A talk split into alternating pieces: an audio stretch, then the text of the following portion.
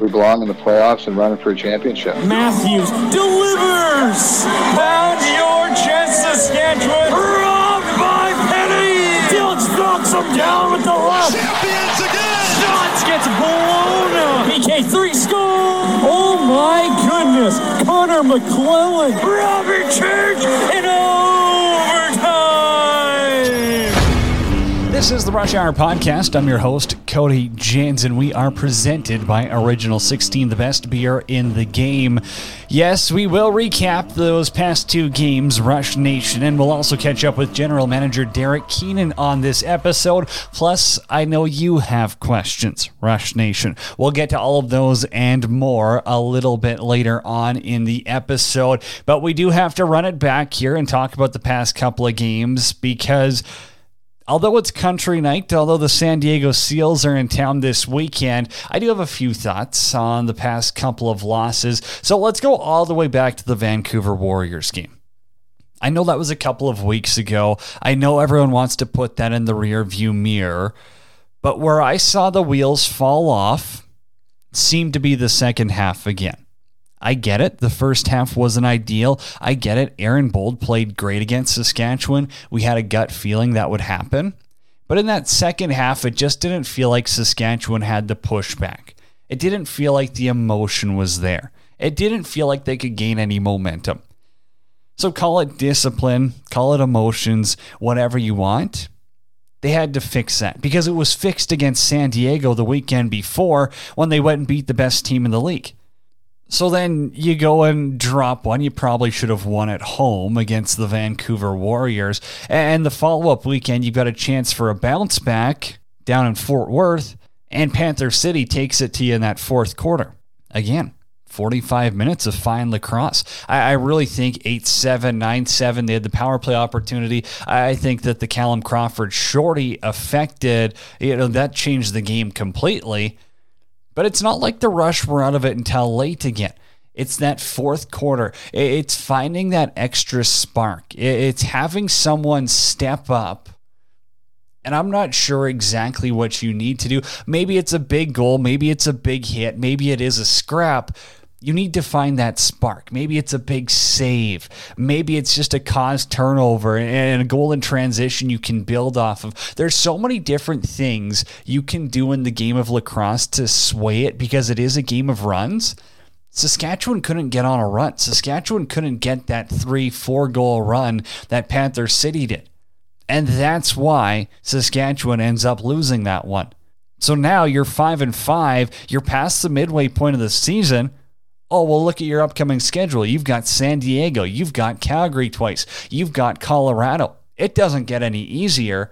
But the way Saskatchewan's been playing, you're almost fine with that because it almost feels like they're playing to the level of their opponent. They're playing up to your San Diego's, up to your Colorado's. Calgary was an off night. I think we can throw that out the window and say that was the, you know, worst game of the season so far, at least worst second half of the season. And so now San Diego comes to town. We all remember what happened last time they were here. Cross the floor. Here's Robert Church behind the back. Scores! You couldn't ice a cake any better. Robert Church finds the back of the net for his fourth of the evening. So, can you do that again? Can your veterans lead the way to a huge home win? Can your veterans, can your rookies gel together and get hot at the right time? That's what Rush Nation wants to find out. That's what Saskatchewan fans are going to be showing up for on Saturday to see if this Saskatchewan team has another run in them. I'm not saying if you lose, it's the end of the world. But here's a perfect opportunity to show everyone, show the league, show yourself, show the guy next to you in the dressing room that you're not going down without a fight. Because I think for Saskatchewan, that would be huge to get in the win column. I, I was doing some research as well, and I was digging back. Again, I'm on Twitter at Jenner on PXP if you've already seen this. 2015, Rush's first championship. Yes, I know where it was, but they started the year four and four. It's different than five and five. I fully get it.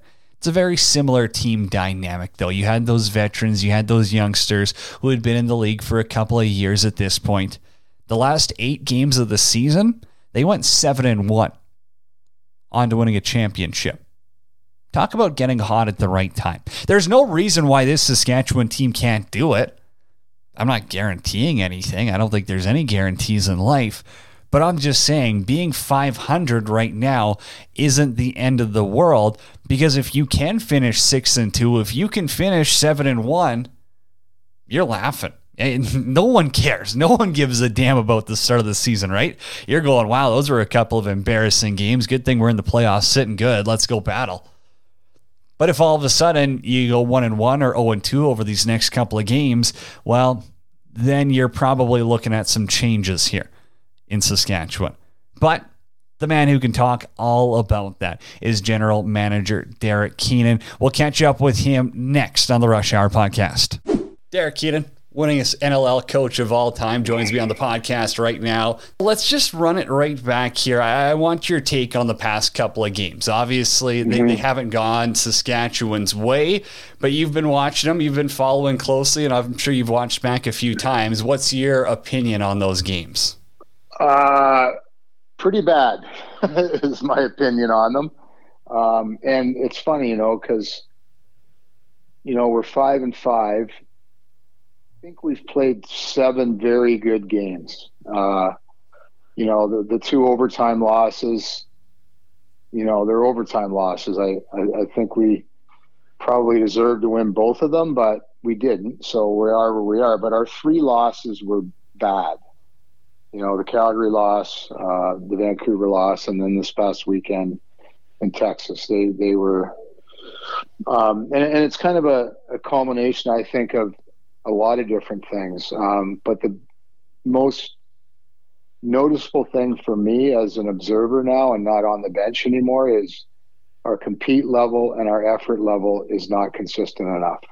Um, and that has to change or we're going to be, you know, we're going to be battling here to try and get into a playoff spot even. So um, that has to change. It has to be more consistent. And, uh, and we we can't make excuses. And yeah, we last week we were a little banged up, injuries, couple guys sick, whatever. But we've got we got more than enough guys in depth and and that, especially on our back end, that we should be able to, you know, come in and compete. And it just wasn't consistent enough. Like I felt that in that game in uh, Panther City on Saturday, we were right there uh, you know, one goal game, and then we gave up a shorty. Then we made a real lame effort on the power play, just didn't even get a shot off.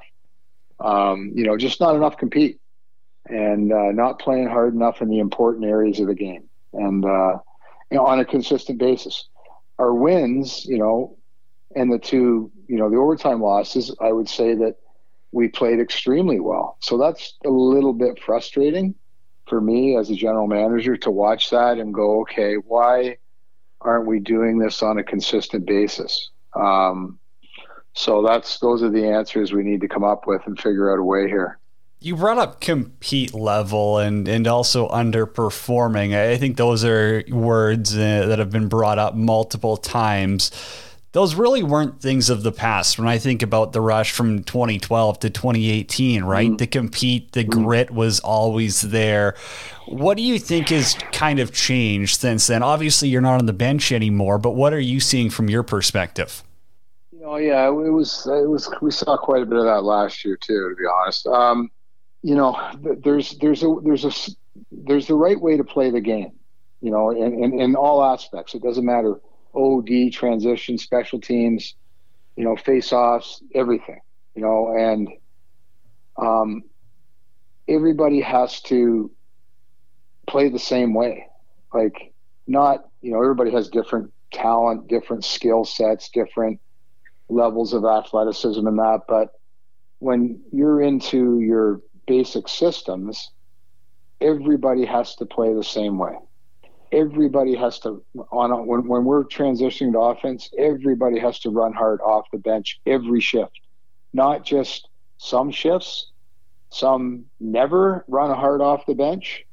Stuff like that is crucial to the success of our team overall as a group.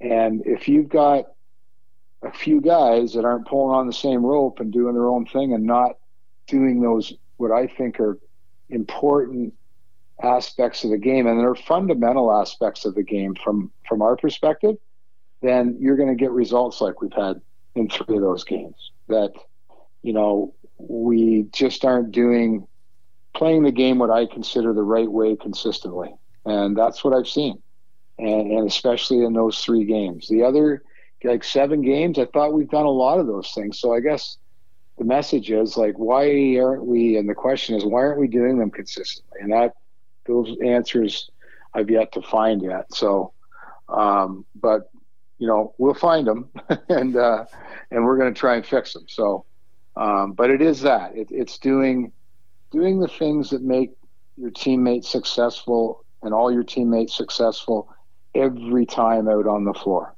not just once in a while, not half the time, not seventy five percent of the time. Every time you step on the floor. And that goes to all areas of our game defense, transition to offense, transition to defense, and offensive sets, special teams, face offs, everything. Like this year, you know, we've we've been a pretty decent face off team this year, but we've probably given up six or seven goals off face offs. And to me, that it's a no brainer. Like it's one of our it's one of our fundamental rules as a team. It's one of our performance goals to give up zero. Never. Don't give up any because they're backbreakers. And we've given up a lot off faceoffs this year. And we've given up a lot of shorthanded goals, both in transition and in set defense. So those are the little things that you go, okay, these are the these are the statistical and glaring things to me as to why we are where we are. Well, answer me this then, because you've been on a bench and seen it firsthand where I haven't. Is that not a little bit of the intensity when you talk about the face-offs, the shorthanded, and just being ready to play at all times, or am I seeing this wrong? Mm, sometimes face-off is technical, not necessarily compete. Like sometimes it's over-compete, you know, like too many guys chasing the ball, for instance. Uh, that and that happens. And uh, the transition to defense is 100% effort. That's all that is. That's that's that's on our old guys. If we're getting shorthanded goals against in transition, that's 100% on our offense. Like there's no question. Um, you know, we got a shorthanded against us and settled the other night. It was a little bit of a, you know, a, not a great matchup, and then not a very good double team, and we get beat, which was what turned out to be a pretty big goal. Um, especially when we didn't respond after we won the face-off cleanly, got another possession, and never even got a shot off. So um, those are the little things there. And um, why, you know, in terms of, and, and I, and I, and for the most part, it's not our young guys. Our young guys kind of don't really know any different. They, they just come and play. They play hard. They make mistakes, but they're going to learn from that, and they are continuing to learn from that. So it's not, it's not the younger guys that are, you know, we're having problems with compete here and effort level. So, um, you know, read between the lines on that, and you know, you might get some answers there. But you know, um, that's kind of where where I where the way I see things right now. That uh, our, our, veteran guys, our experienced guys, most of whom have been around for a lot of championships and a heck of a lot of success. You know, and and the reason to go back to you know what we used to be able to just no matter how poorly we might have played for a quarter or a half or even sometimes three quarters we could always figure out a way to win because the compete level was always there. You know, it was always, you know, we could always say, okay, we've made a few mistakes.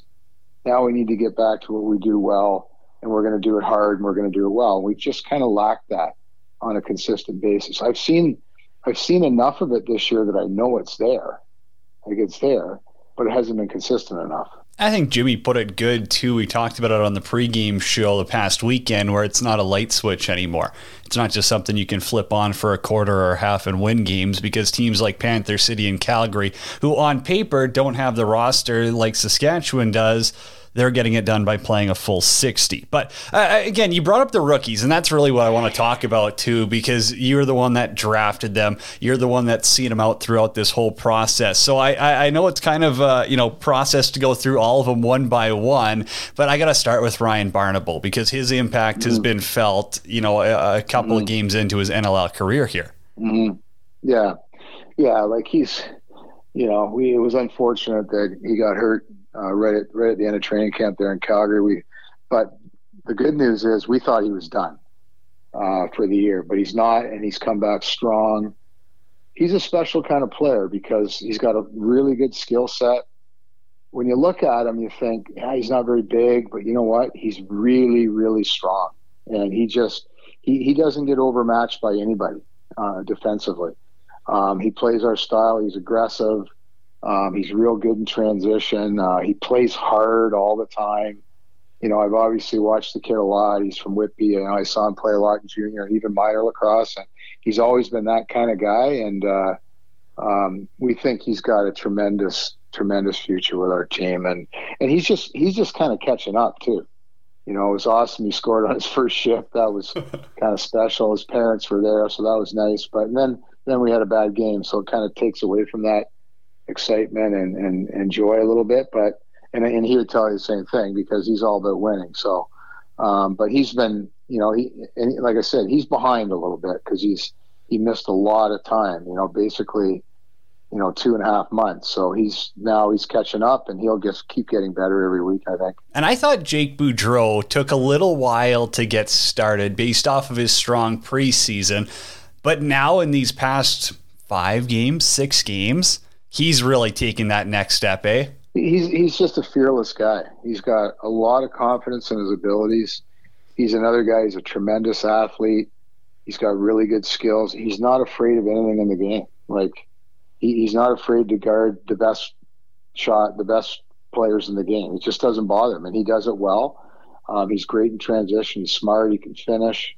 Um, I'm, I, you know, last couple games he's probably missed a couple. He would like to have back, but he'll he'll he'll bury those. And yeah, we think he's. Uh, you know, he's he's a real good one, and he's just an awesome kid too. So those guys, you know, and they were both in the same draft. Of course, went back for their extra year, their COVID year last year, and continue to develop. And uh, you know, you know, Boudreau is going to be, you know, a big part of that that group for a long time. Tell me, as a Saskatchewan guy, what makes Brampton kids so tough and fearless? Is there something in the uh, water? Not really. I don't know. I'm not sure.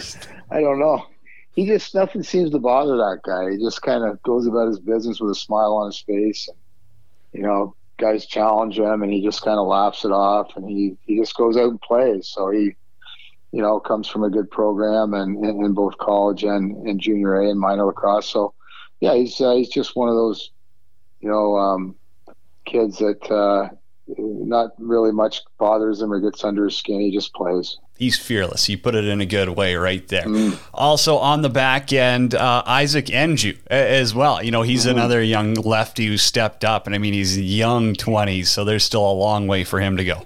Well, yeah. I mean, there's a guy there that entirely different. Like, you know, didn't go to college. So he's a 21 year old. He didn't even play at the higher levels till he was a little bit older. Then he got to play um, with a pretty good program last summer in junior. Then he played in a Mann Cup. So now he's at the highest level. Compare him to the other two we discussed. You know, they're 24, and you know they went five years of college and they finished their junior career, and you know they're a lot more kind of polished and more confident. And but they're similar type athletes. Like like Isaac N'Djou is a tremendous athlete, fast, strong, really good feet good enough skills, but his confidence level isn't as good as strong as those other guys because he hasn't played at the higher levels yet. So, and you can kind of see it in his game where he plays aggressive and plays within his abilities. He's really good, but when he sits back and kind of plays, I don't know, like plays with uncertainty, he's not as good. And he's and that's a learning curve for him, and he's starting to get it though now. He's you know he's been quite good when he's been in, and he'll continue to develop. You know, and we're we look forward to his future. That's for sure. I remember talking with you. I believe it would have been week two or three, and we were sitting on the bench watching Jeremy Searle whip around out there. And you said one thing that stuck out is just he's exceeded expectations. Is that how you still feel with a guy who played mainly forward in juniors and is now coming yeah. out the back gate? Yeah, you know what? Like a fourth round pick, but we really liked him though. We thought we got a complete steal there when we got him. We were kind of surprised he was still around. We were lucky to get him. And again, another guy, you know, didn't go to college, he's a 21 year old. He's kind of changed roles a few times. We actually even think that because he's a big body with really good skills, you know, when we were a little banged up last weekend, we thought, you know what, he's our next guy in on the left side on offense if we need him. And uh, we, we feel he can do that as well. defensively, he's not again not really afraid of anything. He takes on challenges. Um, probably you know needs to get a little bit fitter, a little stronger, and that'll come with with age and maturity. And uh, um, but you know what, big body, real good stick skills. You know, smart with the ball, and um, another guy like you know real real big upside and and he'll catch up with the others too eventually. Clark walter a player you saw all last season and now here. I, I guess he's still technically a rookie but he just got his 1st mm-hmm. goal so i got to ask you what it was mm-hmm. like for you to see that. That was great. I mean you know what? It was and I, again another one of those goals in that game i thought we'd get a real lift out of that because we were still in it. Um, but unfortunately we didn't. But yeah it was great to see. He's just one of those super hardworking kids and uh, can play different roles. We like him on offense though because he creates a lot of havoc out there. He bangs bodies and he's also pretty quick and he can get around the top well and shoots the ball decently from out there. So, um, you know, starting to, you know, when you don't play a lot, it can be difficult to, to jump in and, and be an impact guy right away. But we thought he had a pretty good impact last week. Um, you know, in in, his, in his, I think his second game of the year. So, um, we're probably going to see more of him down the stretch here. Not many guys can play three games in two years and step into a role that he did. I thought he played some huge minutes against Panther City. Uh, Jarrett Smith, has he lived up to your expectations? Mm, exceeded by far. Like we, you know, we we loved him watching him this summer uh, in the Nanaimo, and and he's he's really one of those great stories that that, that don't come along very often, and in our league, and that you know he's a kid from Winnipeg, which isn't really a hotbed of lacrosse, and you know he played a little bit junior A in Toronto, and uh, got drafted, you know, by New England, and kind of COVID hit. He hadn't played for a few years, even considered not playing anymore, and he he was a walk on in Nanaimo this summer, and we watched him a lot online. It was like, man, this kid's really good, and we were fortunate to get him because there were some other teams that that were interested, and uh, he bought into what we were trying to do, and we gave him a real good opportunity. And and again, he's another guy. His upside is huge, and he's already playing really, really well. But he's just going to continue to get better. Thought he had probably a bit of a rough game in, in Panther City there for his standard, what, what he set so far this year. But other than that, I mean, you're talking ten games, nine out of ten games. He's been awfully good, and um, he brings a little bit of everything. He can score a bit. You know, he's physical. He's real good. He can defend anybody. You know, moves the ball up the floor well, and um, you know, he, he's he's been awesome. Like, I, you know, I just can't say enough about that kid. And again, a great story. Like he just was almost finished playing lacrosse, and he just stuck to it. And um, he's he's in great shape, fitness wise, and a uh, strong kid, and runs the floor well. So we like him a lot. Just a Rocky Mountain Lacrosse League hidden gem right there. And Jarrett Smith. Go, yeah. Hey, Austin Madronic, last one I'll ask you about too. Harvard kid. We knew his IQ mm. was going to be there. I, I think he was a little cautious coming into this season, but it looks like he's another player who's taken a step forward. He has for sure. I mean, he, you know, offense is not an easy thing to play in our league, and especially when you play with a certain number of or a certain a certain amount of structure and, and system wise, and it takes a while to learn. But he's he's a quick learner, and now he's just kind of finding his way in terms of consistency. Like he'll have he'll have a good game and then you know have an off game. So he's he's still trying to find his way that way, and that's and that's in terms of him personally and working with his teammates. But and, and here's the thing too, you know, he hadn't really played any box lacrosse since before COVID, like the Minto Cup 2019.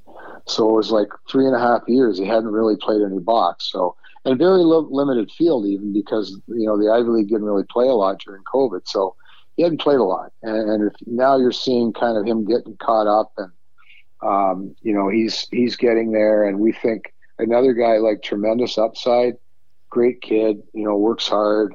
Um, love the way he transitions back to defense and takes responsibility there and um, yeah, so again, like just another, you know, he's probably one of our more dynamic one-on-one type players too. Like he can beat people in that and finish, and you know, we just got to try and get him into more of those situations, I think, as an offense. How tough is it to develop forwards? Again, you did it 2011 to 2014. I think about where they got a lot more reps. I guess maybe they're a more priority ball handler. Whereas Madronic right now, there's some damn good forwards up front that you have to give them the mm. ball. Do, do you think that not setback, but maybe slows the development a tiny bit?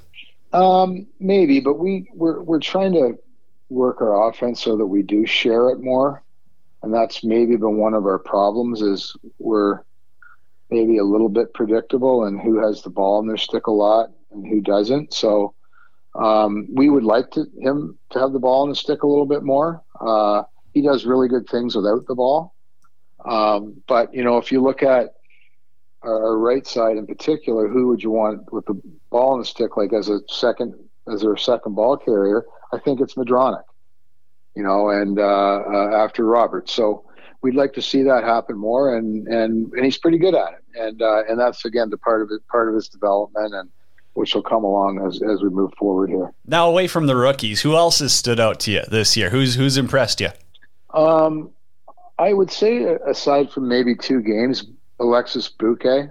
Uh, he's had a couple rough games lately, but again, the team didn't play very well in front of him either. So, um, Kyle Rubisch still impresses the heck out of me every week. Like you know, you know, he just he's he's by far the best defender to ever play in our league, and he's still really at the top of his game. And uh, um, Holden Garlent, I just love how he plays hard every week, you know, and hard every shift, and you know, he's a real sets a real good example that way.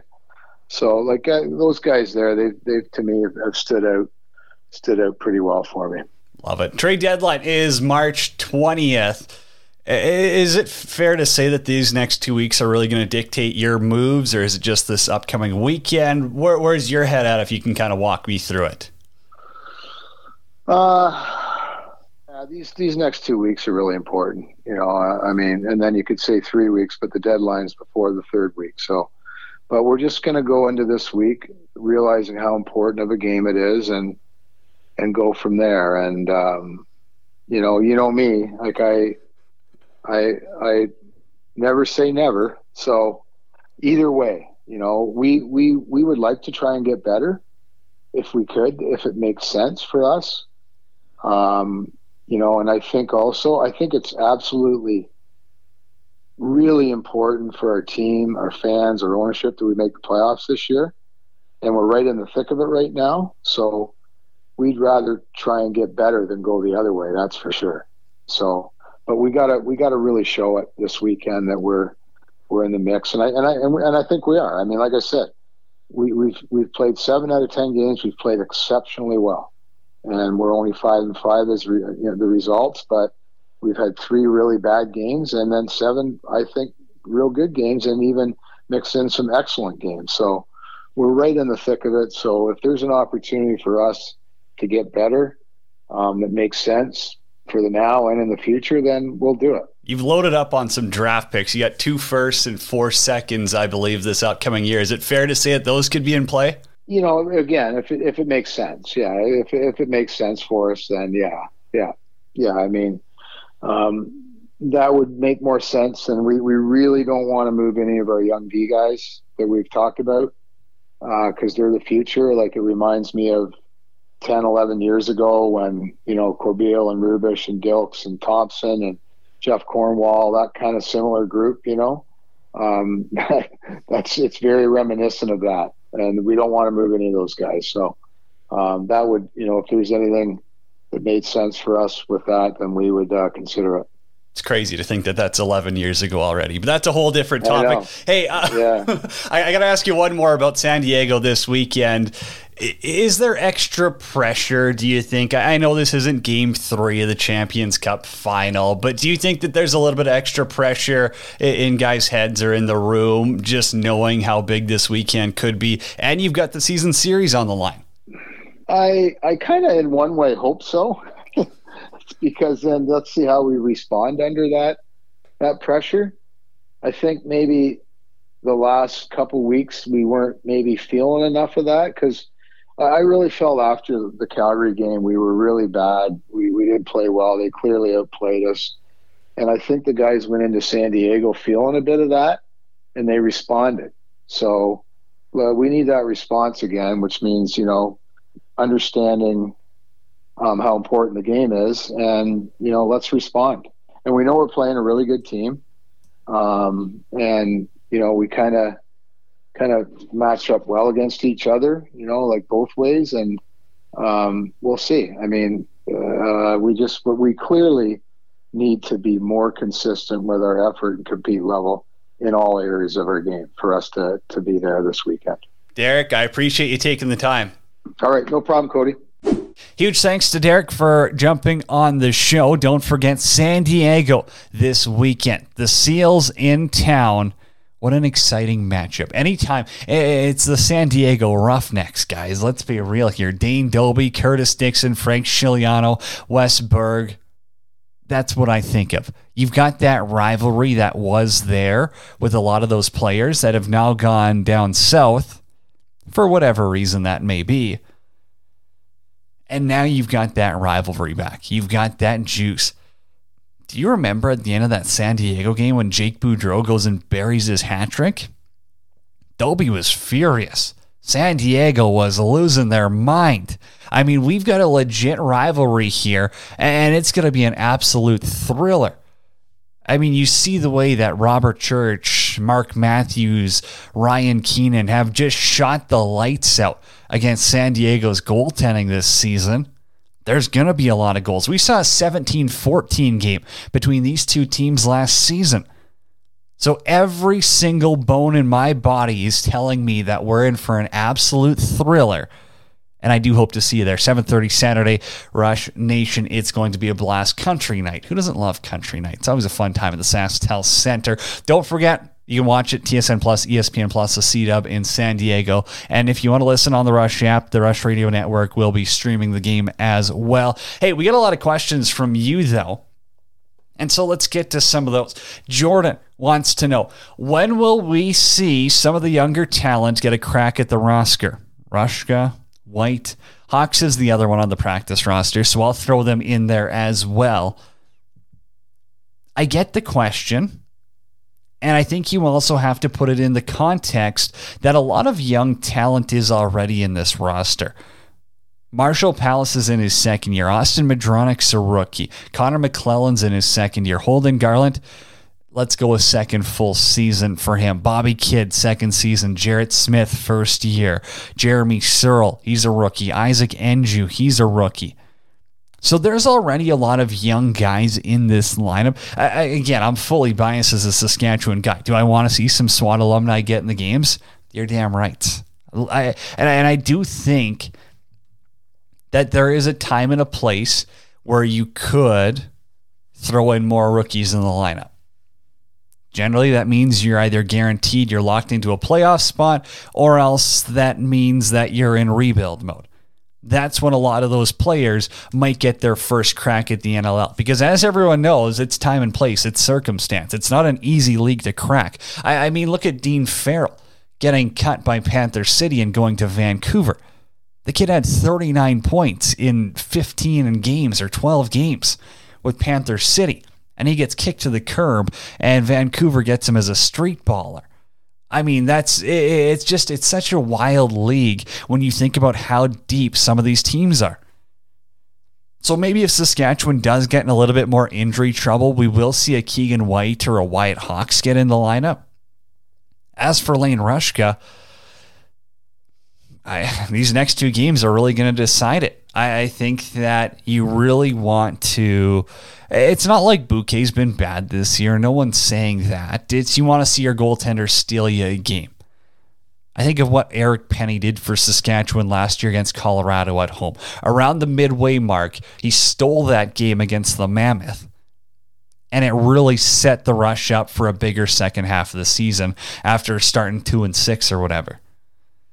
So I'd love to see a huge performance by Buque. And for Eric Penny, I know everyone's going to rag on him straight for the numbers, but put your calculators away for a second and consider the fact that five of the, or four, oh, now I'm drawing a blank right now. I just did the math too, and I don't have a notepad on me.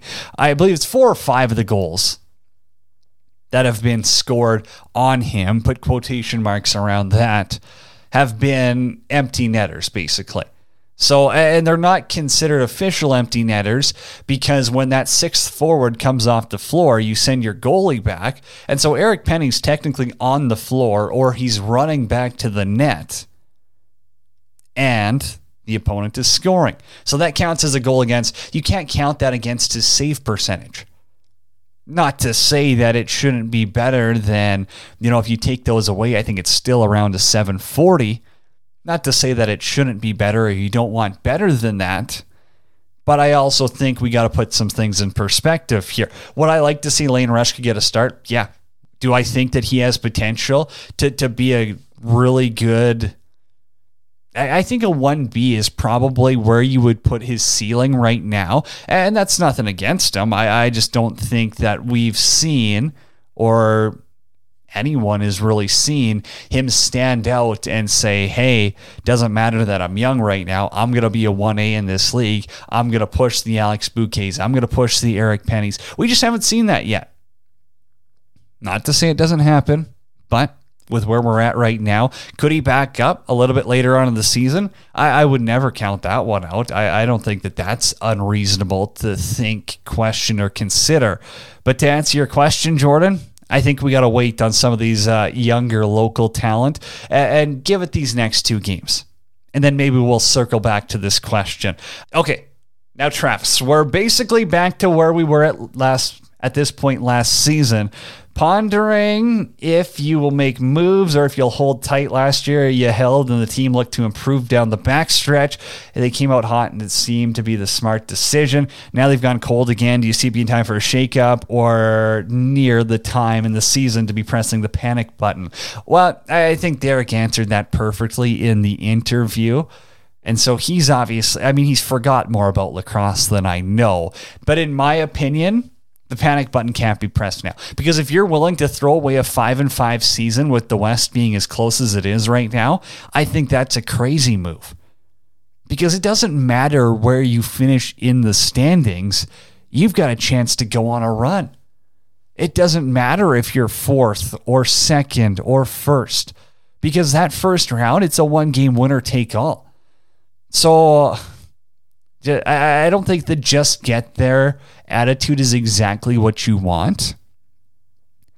But I also think if you finish first or if you finish fourth, the chances of moving on, although Rush Nation does give, you know, it's the best atmosphere in the league. Yes, it's a huge home field advantage.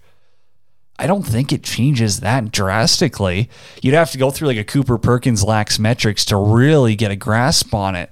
But I, I, I, don't think that the odds, if you put Saskatchewan number one and any other team in the West in number four and flip them around vice versa, I think your odds would be damn near close.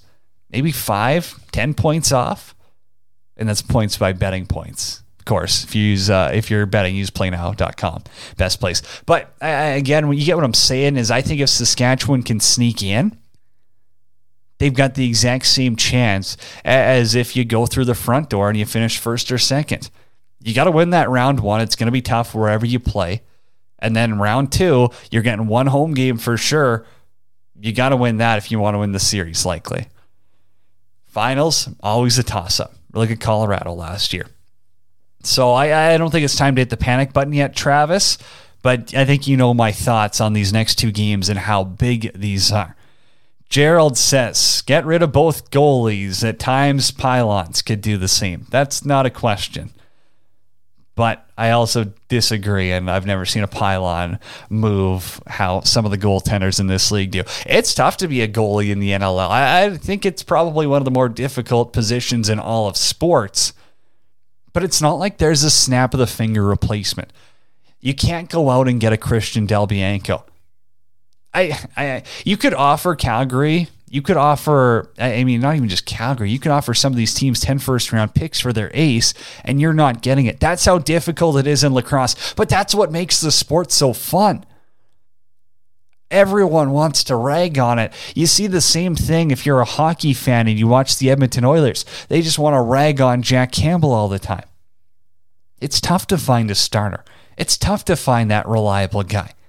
I think the Rush have had their struggles in goal, but I also think, or I also know, they're two shots away from being seven and three this season. If you're clutch at the right times, this is a completely different conversation than what we're having. But I do appreciate the thoughts, Gerald, as always. Uh, Nathan, seems like the offense scoring one night off the next one or two.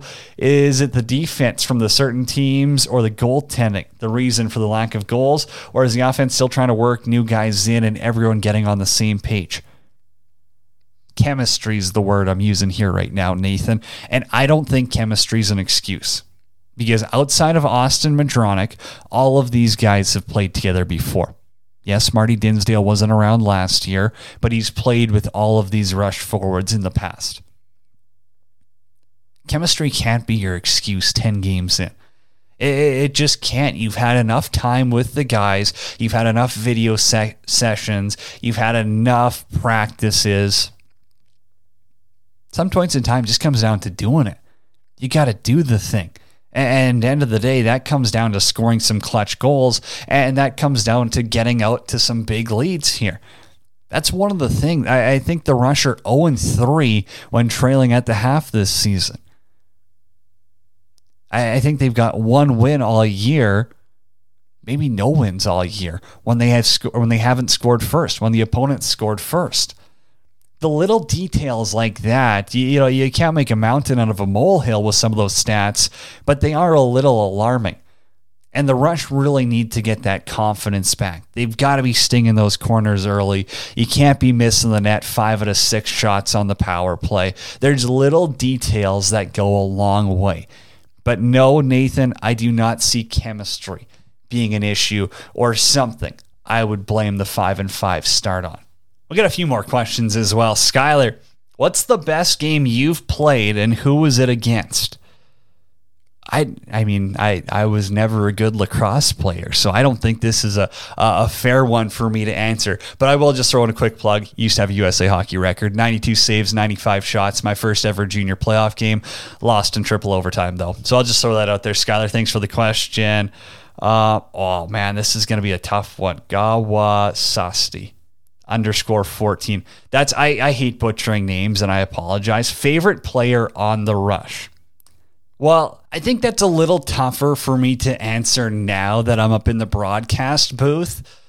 I mean, again, I think that there's some players that we're just so lucky to watch on a nightly basis. I mean, Mark Matthews, he's still second in assists per game in the league right now. Like it's just something special watching guys like that play. Robert Church can shoot the lights out. The, like there's some phenomenal talent.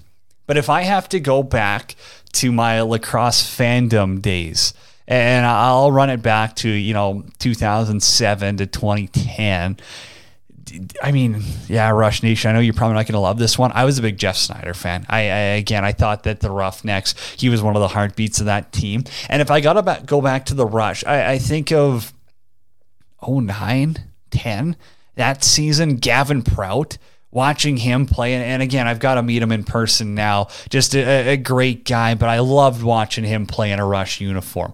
So if I had to pick some of my favorites to ever watch play, those guys are definitely up there. And, yeah, maybe it's a little biased because I've met them, but I, I also think that there was some absolute weapons playing the game. And it was old school. Like we talk about how old school hockey was a little bit different. I mean, clutch grab, the slashes were different, the hits were different, and it was just an absolute different breed of lacrosse. L. Gibson, 20. How does a 29 year old get a shot at training camp? Oof well, I don't have the power to make those calls. Maybe we get you to a free agent camp. I let's let's get an open camp just for you. I'll I'll put the pitch in. I'll be your reference. I have no clue if you're good at lacrosse or not. Maybe just send a video next time. But uh, yeah, I'm not sure too many 29 year olds are getting shots.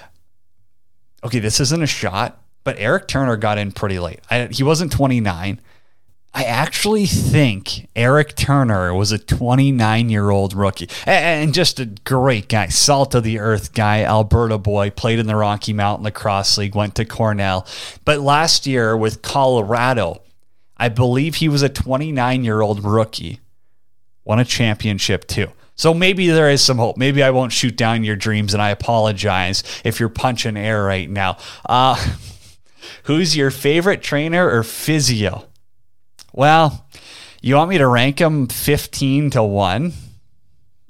Nah, maybe I won't do that. Okay, everyone knows it's T, the best in the league. No question about that one. Hey, we appreciate all the questions, though. It's always fun. Rush Nation. It's always a blast. It doesn't matter the circumstance. I'm here to answer your questions. Connect with me on Twitter anytime at Janner on PXP. Don't forget the Rush Radio Network on the broadcast pregame show, halftime, postgame show. You can get interactive there as well. We can talk about the games, good and bad live. We're open books here on Rush Nation. Huge thanks to Derek Keenan for hopping on the podcast this week. I can't wait for this weekend. It's Country Night at the SaskTel Center, March 11th, 7:30 start time. The San Diego Seals are in town. Dane Dobbie, Curtis Dixon come to take on Robert Church and Mark Matthews. We hope to see you there. Saskatchewan, as always, be kind, be better.